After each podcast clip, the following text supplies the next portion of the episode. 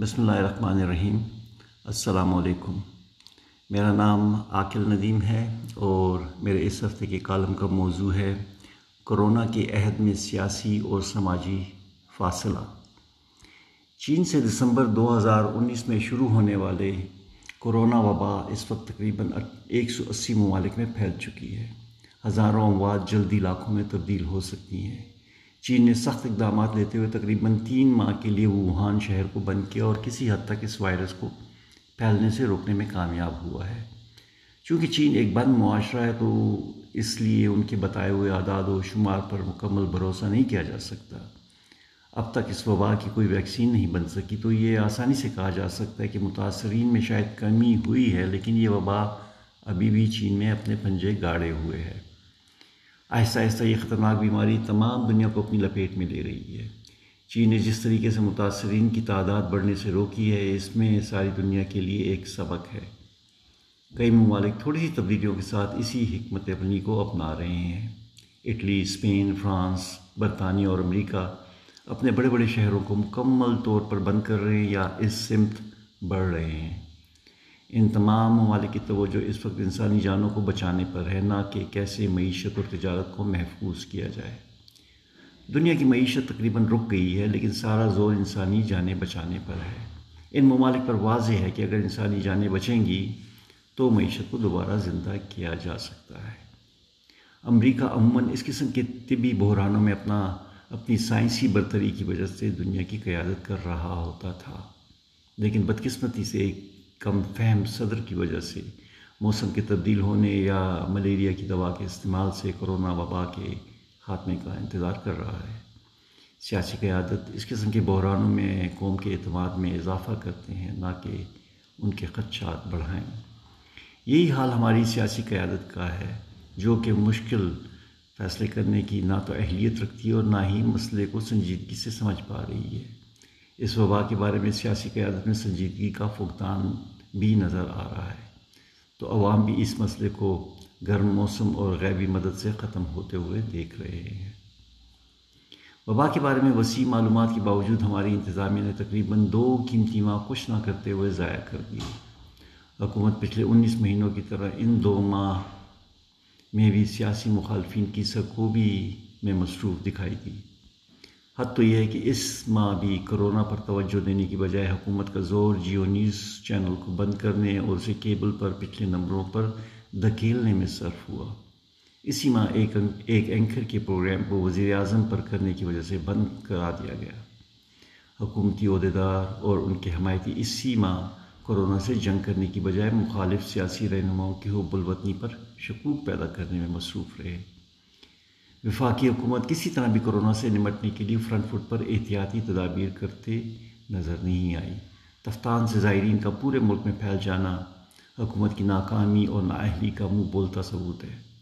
جو حکومت چند ہزار لوگوں کے لیے تفتان میں مناسب طبی سہولتوں کے ساتھ کرنطینہ نہیں بنا سکی، اس کی قیادت اور اہلیت پر اس سنگین بحران میں اعتماد کرنا کافی مشکل ہو جاتا ہے۔ تفتان میں شرمناک ناکامی اس وجہ سے اور بھی پریشان کن ہو جاتی ہے کہ بلوچستان میں پاک فوج اور ایف سی کی ایک بہت بڑی تعداد موجود ہے جو کہ مکمل طور پر لیس ہے اور مؤثر طریقے سے پاکستان کی، ایران کے ساتھ سرحد کی حفاظت کر رہی ہے۔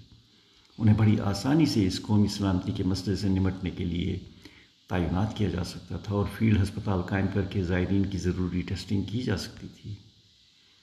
گو، اب تک کافی وقت ضائع ہو چکا ہے، لیکن ابھی بھی تیزی سے احتیاطی تدابیر کے ذریعے اس وبا کو زیادہ پھیلنے سے روکا جا سکتا ہے۔ اس سلسلے میں عام عوام میں آگہی پھیلانے کی ضرورت ہے۔ اس میں میڈیا اور سوشل میڈیا کا استعمال بہت اہم ہے۔ پاکستانی نیوز چینلز پر کچھ آگہی کی مہم تو چل رہی ہے، لیکن ایسا لگتا ہے کہ اس مہم کا آغاز چینلز نے خود کیا ہے اور حکومت نے اس میں اپنا حصہ ابھی تک نہیں ڈالا۔ تفریحی ٹی وی چینل جو کہ پاکستانیوں کی ایک بڑی تعداد دیکھتی ہے، اس میں اس قسم کی کوئی مہم دیکھنے میں نہیں آتی ہے۔ عام لوگوں میں اس وبا کے خطرناک نتائج کے بارے میں آگہی انتہائی ضروری ہے۔ اس وبا سے نمٹنے کے لیے سماجی فاصلوں پر سختی سے عمل درآمد کی ضرورت ہے۔ بدقسمتی سے ہمارے رہنماؤں کو بھی سنگ، مسئلے کی سنگینی کا احساس نہیں اور وہ سماجی رابطے کم کرنے کی بجائے انہیں سرکاری سطح پر بڑھاتے ہوئے نظر آتے ہیں۔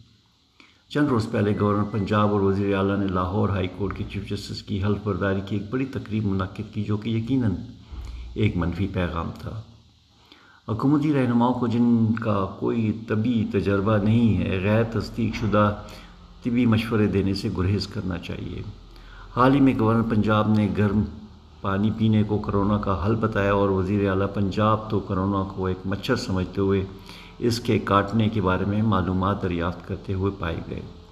این ڈی ایم اے میں ایک ماہر طب کو اس مہم کی سربراہی کرنی چاہیے، نہ کہ ایک عام انتظامی اہلکار کو۔ تمام سماجی اور مذہبی تقریبات پر فوراً پابندی لگائی جانی چاہیے اور خلاف ورزی کرنے والوں سے سختی سے نمٹا جائے۔ اگر خانہ کعبہ میں زائرین کی آمد پر پابندی ہے اور مسجد نبوی کو نماز ادا کرنے کے لیے بند کر دیا گیا ہے، تو ہمارے ہاں بھی مسجدوں کو کچھ دنوں کے لیے بند کرنے سے کوئی مذہبی اصولوں کی خلاف ورزی نہیں ہوگی۔ جو مذہبی رہنما اس سلسلے میں غلط معلومات پھیلا رہے ہیں، ان کی فوراً روک تھام کی ضرورت ہے۔ اس سلسلے میں حکومت کو مذہبی رہنماؤں کو متحد کر کے ایک جامع حکمت عملی بنانے کی ضرورت ہے۔ ان سب مسائل کا اب تک مستند اور کچھ حد تک کامیاب حل شہروں کو بند کرنا ہے۔ حکومت کو فوری طور پر بڑے شہروں میں کم از کم ابتدائی طور پر ایک ہفتے کا لاک ڈاؤن کرنے کی ضرورت ہے۔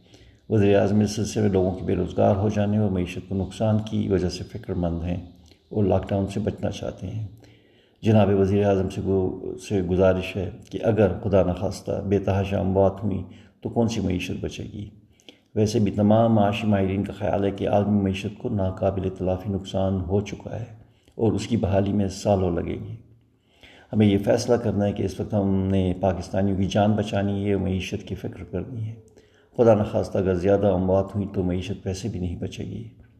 وزیر اعظم کو لاک ڈاؤن کے سلسلے میں روزانہ کی اجرت پر کام کرنے والوں کی تکلیف کا بھی احساس ہے۔ معاشی ماہرین کے مطابق پاکستان میں تقریباً اسی لاکھ افراد روزانہ اجرت پر کام کرنے والے ہیں۔ اور ان تمام کو روزانہ کی ضروریات اگلے ایک ہفتے تک مہیا کرنے پر صرف دس سے پندرہ ارب روپے لگیں گے۔ کیا ہماری وفاقی حکومت اس معمولی رقم کا بھی انتظام نہیں کر سکتی؟ وسائل کے لیے اس سلسلے میں مخیر حضرات سے بھی رابطہ کیا جا سکتا ہے۔ معاشی ماہرین کی رائے میں اگر ہم شرح سود کو صفر پر لے آئیں تو حکومت کے اپنے قرضوں کو ادا کرنے میں تقریباً ایک ہزار روپے کی، ایک ہزار ارب روپے کی بچت ہو سکتی ہے۔ اس کے علاوہ بین الاقوامی ادارے بھی تمام متاثرہ ممالک کی مدد کرنے کو تیار نظر آتے ہیں اور انہوں نے اس مقصد کے لیے خطیر رقم بھی مختص کر دی ہے۔ چونکہ یہ جنگی حالت ہے اور ہماری افواج اس طرح کی جنگی حالات کے لیے ہمہ وقت تیار ہوتی ہیں تو پاک فوج کو آگے بڑھ کر ہر بڑے شہر میں فیلڈ ہسپتال قائم کرنے چاہیے۔ اس سلسلے میں زیر تعمیر اور تقریباً مکمل اپارٹمنٹ بلڈنگز کو فوراً زیر استعمال لایا جا سکتا ہے۔ صرف اسلام آباد میں ایسی بے تحاشا عمارتیں خالی پڑی ہیں اور انہیں فوراً فیلڈ ہسپتالوں میں آسانی سے تبدیل کیا جا سکتا ہے اور مریضوں کو ان میں منتقل کیا جا سکتا ہے۔ چونکہ کرونا بحران کی وجہ سے تقریباً تمام بڑے ہوٹل خالی پڑے ہیں، تو حکومت کو ان تمام بڑے بڑے ہوٹلوں کو فوراً ہسپتالوں میں تبدیل کر دینا چاہیے۔ ان ہوٹلوں میں صرف اور صرف کرونا کے مریضوں کا علاج کیا جائے، اس اقدام سے موجودہ ہسپتالوں کے وسائل پر دباؤ بھی کم پڑے گا اور تقریباً مکمل طور پر تیار ہسپتال اس بحران کا سامنا کرنے کے لیے فوراً تیار ہوں گے۔ ان ہوٹل ہسپتالوں میں نہ تو بستر نہ ہی چادروں کی کمی ہوگی اور نہ ہی مریضوں کے لیے کھانا تیار کر کے، کرنے کے لیے کچنز بنانے کی ضرورت پڑے گی اور نہ ہی چادروں کو دھلوانے کے لیے لانڈری بنانی پڑے گی۔ بحران کے خاتمے پر ہوٹلوں کی انتظامیہ کو مناسب معاوضہ ادا کیا جا سکتا ہے۔ کئی ممالک میں ایسا کیا بھی جا رہا ہے۔ ہمیں اس وجودی خطرے سے نمٹنے کے لیے سیاسی طور پر بھی متحد ہونے کی ضرورت ہے۔ وزیر اعظم کو آگے بڑھ کر سیاسی قوتوں کے ساتھ اختلافات ختم کر کے اور انہیں ساتھ ملا کر اس اس مشترکہ چیلنج کا مقابلہ کرنے کی ضرورت ہے۔ دیکھنے کی بات یہ ہے کہ کیا وہ اس چیلنج کا سامنا کرنے کی ہمت اور اہلیت رکھتے ہیں۔ شکریہ۔ السلام علیکم۔